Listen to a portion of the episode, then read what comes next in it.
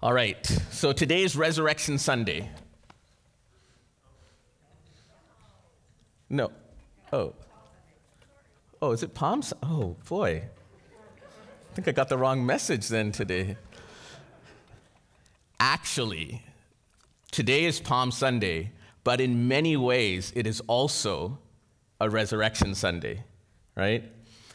Today, as Palm Sunday, we remember Jesus' triumphal entry into Jerusalem, and as we had our palm branches as well. But many people think next Sunday is Resurrection Sunday, and it is. That's when Jesus rose again from the dead. But do you know that Palm Sunday would never have happened without a resurrection? Palm Sunday would not have taken place if it wasn't for a significant event that happened as a resurrection. And that's what we're going to look at uh, today. We see in the Old Testament some of the, the prophecies. Zechariah 9 and verse 9, it says, Rejoice, O people of Zion, shout in triumph, O people of Jerusalem. Look, your king is coming to you. There's a prophecy about Jesus. He is righteous and victorious, yet he is humble, riding on a donkey, riding on a donkey's colt. Another verse in Psalm 118 says, Blessed is he who comes in the name of the Lord, speaking about Jesus. But the question that we have to ask is who is this king? And that's the title of the message today. Let me just set the stage for you here for Palm Sunday, because in order to, to understand Palm Sunday, we have to understand a few other things that came actually before it.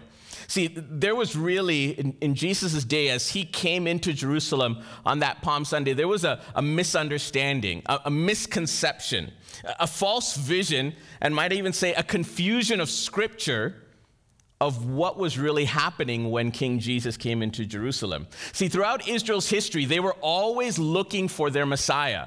They were always looking for that king, for that redeemer to come.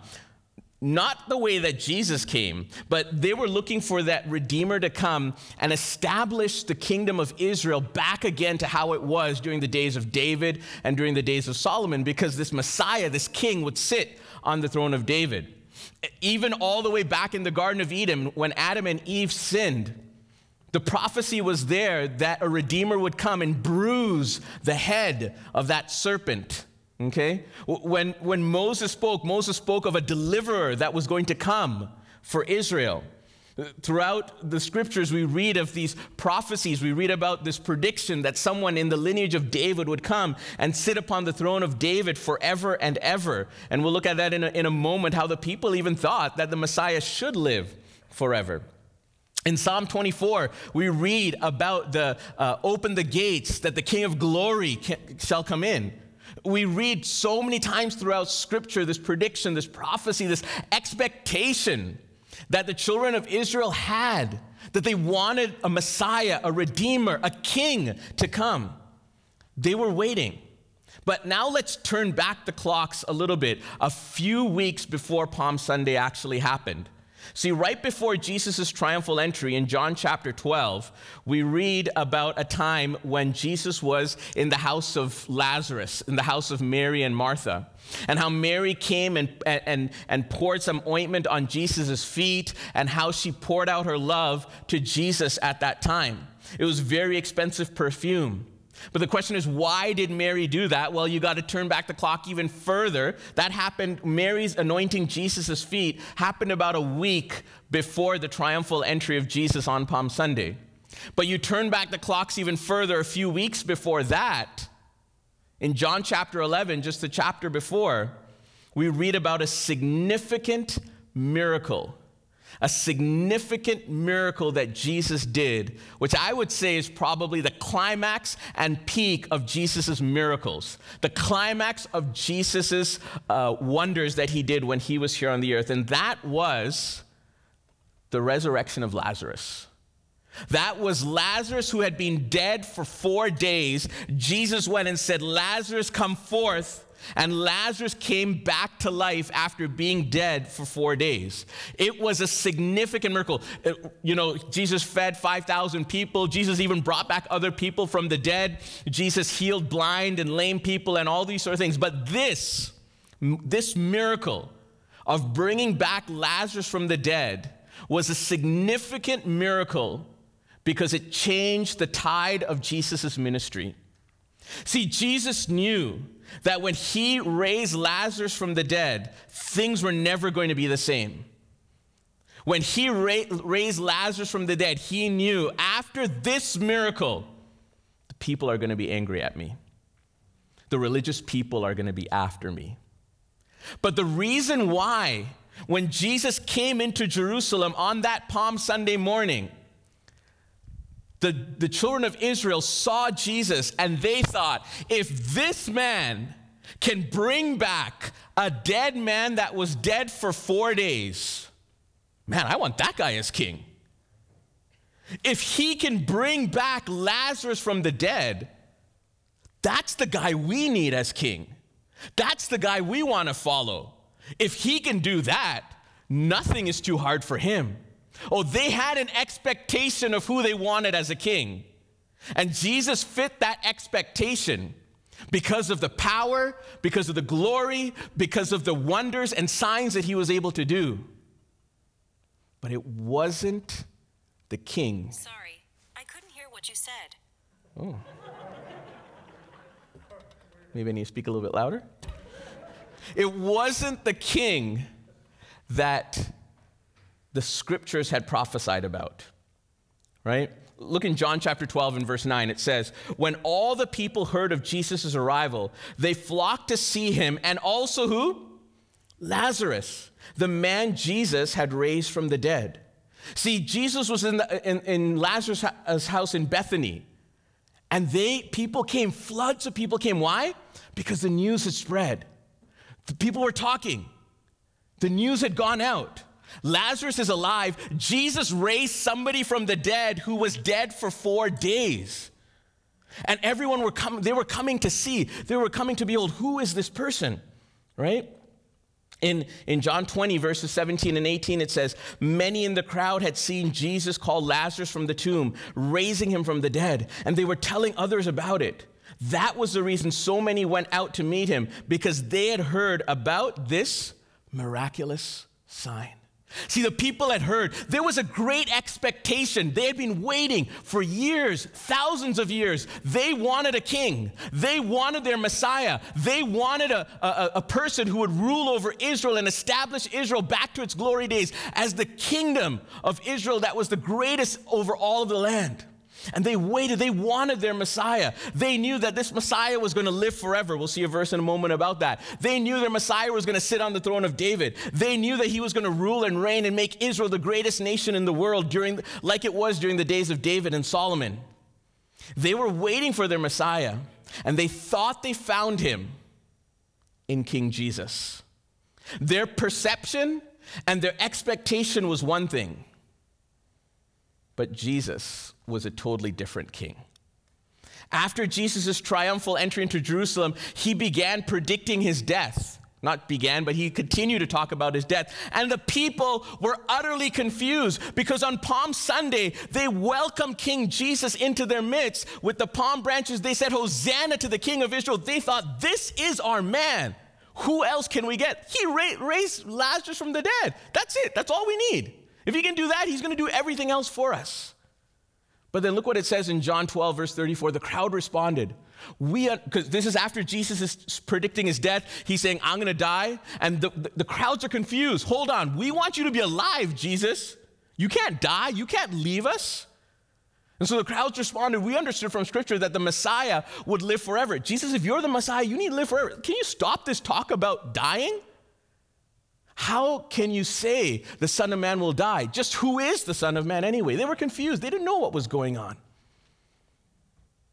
They thought Jesus was finally the Messiah that they had wanted, that they had desired for.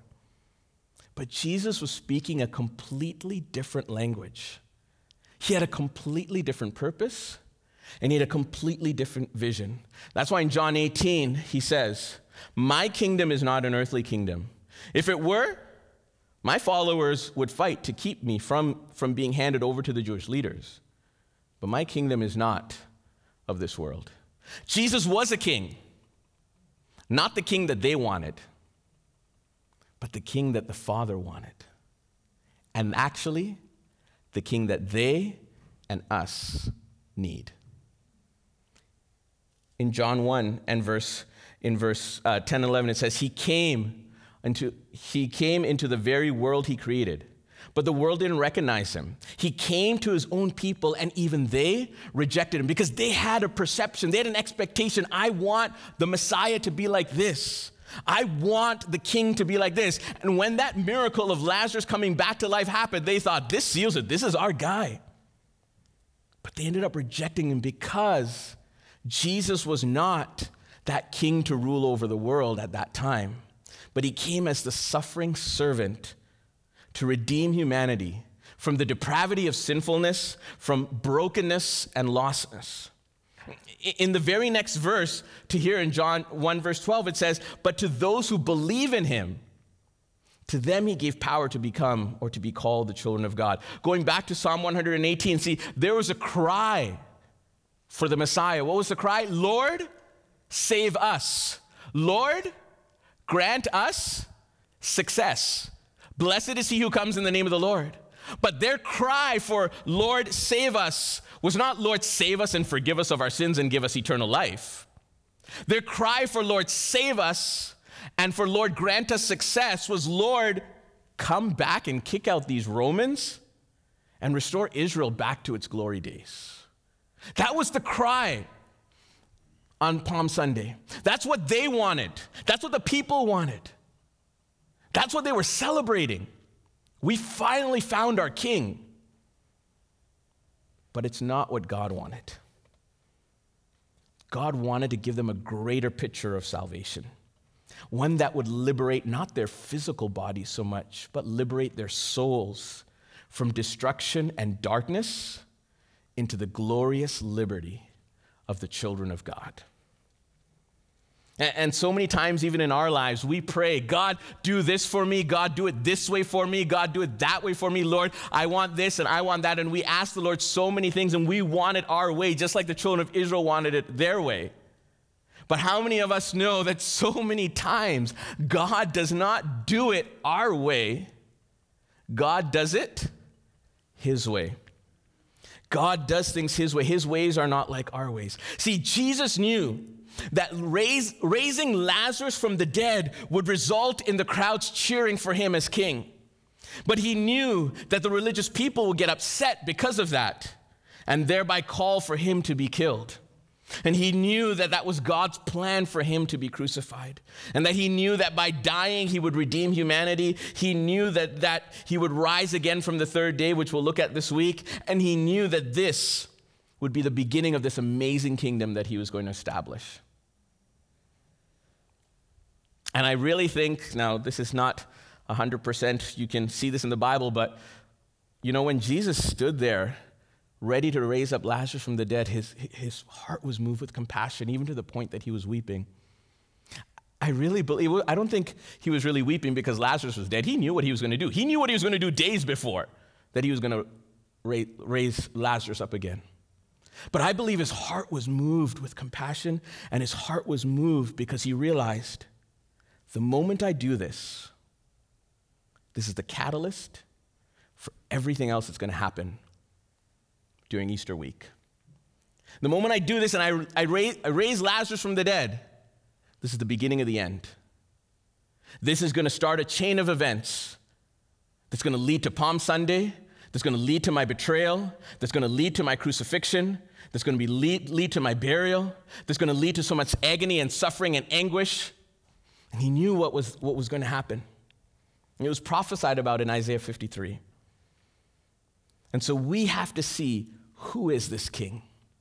And I just want to share with you very quickly just three things about King Jesus that he talks about here in John chapter 12 that I think are intr- intrinsically connected together, but also are a deep reflection of what the kingdom of God is supposed to be, of what King Jesus wants for his kingdom, right? And the first thing is obedient humility. Jesus came into Jerusalem and, and, and was hailed as the king with shouts of Hosanna, riding humbly uh, uh, on a donkey. This wasn't new to Jesus. This, this, this humility in Matthew chapter 21 and verse 5, it talks about that. But this wasn't new to Jesus. Jesus came into this world into a manger. A, the, the king of the universe was born into such a lowly place. He, he didn't have a certain dwelling place, he lived the itinerant lifestyle. He, he was open towards the disenfranchised. He embodied humility as a characteristic of his kingdom. And if we desire to be part of that kingdom, and if we desire to call Jesus our king, then this is something that we need to cultivate as well. And it's not easy because we need the grace of God to humble ourselves. In our booklet today, the topic for today is humility. Two other things that happened in Holy Week, just very quickly, that I think really exemplified Jesus' humility one was that he washed the disciples' feet. You can read about it in John 13, verses 3 to 5. The verses are there, but what's significant about this is the very first part that says, Jesus knew that the Father had given him all authority over everything, and they had come from God and would return to God. Jesus knew that he was supremely powerful. Jesus knew that he was the final authority and the final word. Jesus knew what he was going to do. Jesus knew that all authority was in his hands, and what did he do? He humbled himself to go and wash the disciples' feet the king of all the universe, went to wash the dirty disciples' feet. That dirty, stinky feet. His heart was to serve with humility. There's nothing too low, nothing too small, nothing too demeaning for Jesus. And he says in verse 14 and 15, And since I, your Lord and teacher, have washed your feet, you ought to wash each other's feet. I have given you an example to follow. Do as I have done. He left us an example to follow. Maybe this week, can you think of somebody that you need to go to, that you need to wash their feet, whether that's literally or symbolically? Is there someone that you need to reconcile with? Is there a relationship that you need to fix? It takes great humility. Is there someone that you need to wash their feet? Our King Jesus challenges us. It's not to stay at the same status quo, but to excel in obedient humility. And the second thing that we see this week of Holy Week is that he went to the cross. This is the ultimate example of obedient humility. And we'll look at this later on uh, this week on, on Good Friday as we see what Jesus did. In Philippians 2, verse 8, it says, He humbled himself in obedience to God and died a criminal's death on the cross. This was his amazing humility. And he calls us now, if we are to call him King Jesus, and if we are to be part of his kingdom, he calls us now to take up our cross and follow him. As in Luke 9, verse 23, he says, If you want to be my follower, you must give up uh, all that you own, take up your cross, and follow me. See, in contrast to the kingdoms and kings of this world, the kingdom and King Jesus is completely polar opposites. If you look in the Old Testament, for example, King Nebuchadnezzar in the book of Daniel, we see that how he was proud about all of his accomplishments, and finally he went crazy. Because he, until he acknowledged the God of heaven, and then he was restored into his kingdom. Daniel 4, verse 37 talks about that. And at the end of that verse, it says, All his acts are just and true. He is able to do what? Humble the proud. See, the kingdoms of this world and the kings of this world are in polar opposite contrast to King Jesus. Herod, uh, Herod Agrippa, as well, in the book of Acts, we see how he gave a speech, and finally, after he gave the speech, he was so proud about his speech that he fell down dead, and worms started to eat his body. See, the way of the world is the way of pride and honor and prestige. The way of King Jesus is one of humility, meekness, and the lowly path. And so let's learn to take up our cross and follow him. The second thing is selfless love. When you think about, this is when you actually think about others before you think about yourself. See, our, our, whole, our own human nature is that our own human nature causes us to be selfish, causes us to be conceited and self centered. It's, it's about the better me, not the better you. That's what our human nature tells us. But King Jesus he thinks about others before he thinks about himself. The actions and way of his kingdom is about selfless love. It was, it was the ultimate display on Calvary. In John 12, verse 24, it says, I tell you the truth, unless a kernel of wheat is planted in the soils and dies, this is Jesus even predicting his own death, it remains alone, but, if it, but its death will produce many new kernels and a plentiful harvest of new lives. See, our King Jesus is the greatest example of selfless love. Just as Jesus died to his own will in order to fulfill the will of the Father's will, we need to follow in that example. And that's why in verse 25 and verse 26 it says, Those who love their life in this world will lose it. For those who care nothing for their life in this world will keep it for eternity. Anyone who wants to serve me must follow me. Now, this might sound crazy, but yes, it's the craziness of the kingdom of God. It, the way of the world tells us that, that we should do everything that's possible to save our life, to promote ourselves, to make our name great. But Jesus tells us the complete opposite. There's so many times that they wanted to make Jesus king, but and for him to rule and reign, just like it was on Palm Sunday. In John 6 earlier on, it says, when Jesus saw that they were ready to force him to be their king, what did he do? He slipped away into the hills by himself. Even on Palm Sunday, as they were hailing him with shouts of Hosanna to be their king, Jesus wanted to show them another way. Jesus wanted to show them the selfless, loving way. And that's the way that he calls all of us to live in this new kingdom that he is building. That's why in John 15 he says, There is no greater love than to lay down one's life for one's friends. Before we think of ourselves, we think of others, right? Philippians chapter 3. Rather, in humility, value others above yourselves, not looking to your own interest, but each of you to the interest of others. That's the kingdom that Jesus is building. Look to the interests of others, not to our own interests. This is the upside down kingdom. This is, this is King Jesus thinking about what's better for others instead of himself and what he calls us to do to think of others first before we think of ourselves. Naturally, what do we do? We think of ourselves. Naturally, our own human nature causes us to be selfish and conceited and, and to think of our own. But King Jesus calls us in another way. He came to seek out our interests. He came not to be served, but to serve and to give his life as a ransom for many. This is kingdom living. It's opposite to human nature, opposite to our personal desires you know, within our own culture today, there is a value for understanding, for defending and advocating for the rights of others. Where did this value come from? It, it doesn't come from a naturalistic, uh, evolutionary worldview. It doesn't come from a social invention.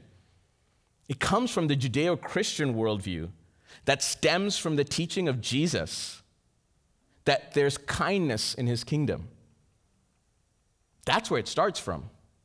That's what's revolutionized the world. He said that his kingdom is not of this world, otherwise, his servants would fight. Instead, his kingdom is marked by selfless love. That's the mark of his kingdom. And the last thing is deflecting glory. You know, we all desire to have glory that we think what we deserve. If we do a good deed, we hope that somebody would find out, maybe to give us a pat on the back, right? If we help someone, we hope that we will receive some type of affirmation or congratulations or a thank you. If we succeed in some way, we want other people to know about that. If we win the race, we want the prize.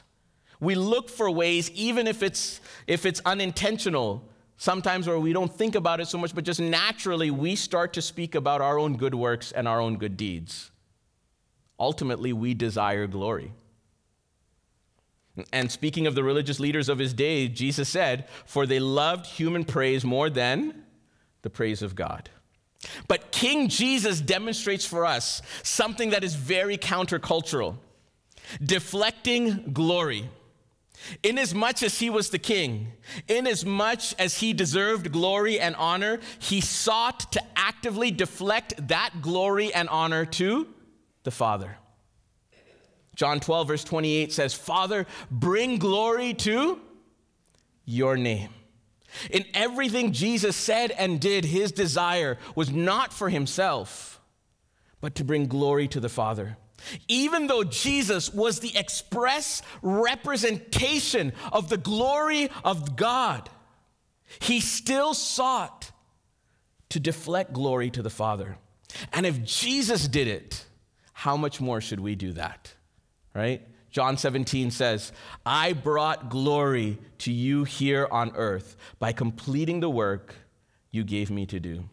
Even though he knew that what would happen the rest of this week, as we journey through this week, uh, what's called Holy Week, Easter week, as we journey through this week, he knew that what he would go through would be excruciatingly painful. He completed it to bring glory to God. In Psalm 115, it says, Not to us, O Lord, not to us, but to your name goes all the glory for your unfailing love and faithfulness. The psalmist cries out, He says, Not for us. No, no, Lord, not for us, not for our glory, not for our praise, not for our honor, but God, for your glory, for your praise. Whatever we do, we do it for the glory of God. Jesus always sought to draw people to the Father. And so we should actively seek to draw people to Jesus. Sometimes we like it when people praise us, honor us, follow us, appreciate us, but we need to be deflecting that glory to God because we realize that it's really not about us, it's all about Him. Ultimately, the wonderful reception that Jesus received on Palm Sunday as King led to a heartbreaking rejection by His own people. And that was prophesied about as well in Psalm 118. The stone that the builders rejected has now become the cornerstone. This is the Lord's doing, and it is wonderful to see. But, but that rejection led to the establishing of God's kingdom. Not the way that people wanted it, because they wanted King Jesus for who King Jesus was in the world the, the miracle worker, the healer, the one who stood against the religious people, because then he could stand against Rome. That's what they wanted as their Messiah.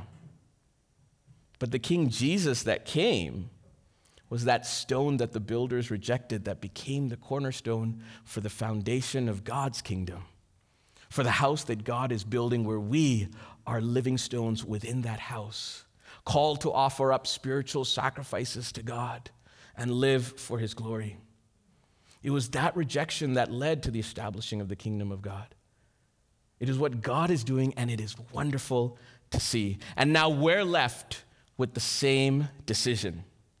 Are we going to reject Christ and his kingdom because of what we want or what we desire, like the Jews did towards Jesus? Or will we accept him and be part of this majestic and wonderful upside down kingdom? I'm going to close uh, with the story of a man named James Barrett. James grew up in a Christian home.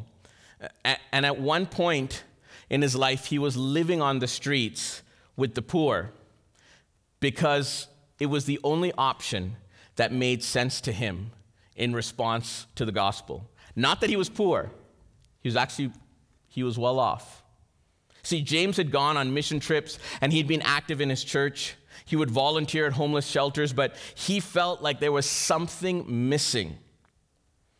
He said, quote, I wasn't friends with the poor. I knew they were poor and I was wealthy, but I didn't know them. He graduated from the university, he got a good job with JP Morgan and Chase and was almost making six figures when but he wasn't happy and then his life changed. He went on a mission trip to Nicaragua. And there he met a lady from Jamaica who was there in Nicaragua, who was living amongst the poor there in a garbage dump. And she spoke words of life into him that were very hard and difficult words to hear, but yet they were words of life that radically changed him. And he realized that there was a difference in admiring Christ and following him. So he went home and told his mom he wanted to be homeless. This is what she said. He said, she got, She's got those big, beautiful, round eyes, he said. And she started tearing up. She nodded her head and just looked at me and said, Okay. His boss thought he was a fool when he quit his job in September of 2009 and he sold his possessions. At first, his mom was terrified. She said, I was in fear for my child. I just prayed and prayed that if this was God's will for him, then I would feel peace about it. Almost immediately, she felt light calmness uh, about her. She said she felt God saying, He was mine before he was yours, and I'm going to take care of him. Does this sound crazy to you? Do you know anybody that would do something like this? This is God's upside down kingdom. This is God leading people in ways that we probably wouldn't even think. There's an expectation of what we want Christianity to be. And there's something that maybe Jesus is looking for us to do that's very countercultural. Now, I'm not saying sell all your possessions and go and live homeless. I'm not saying that. But I'm saying how God led this young man.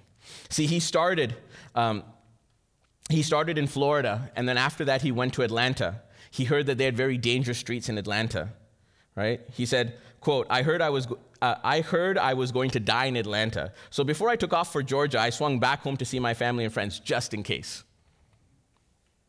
He would get to know the homeless, he would pass out items for them.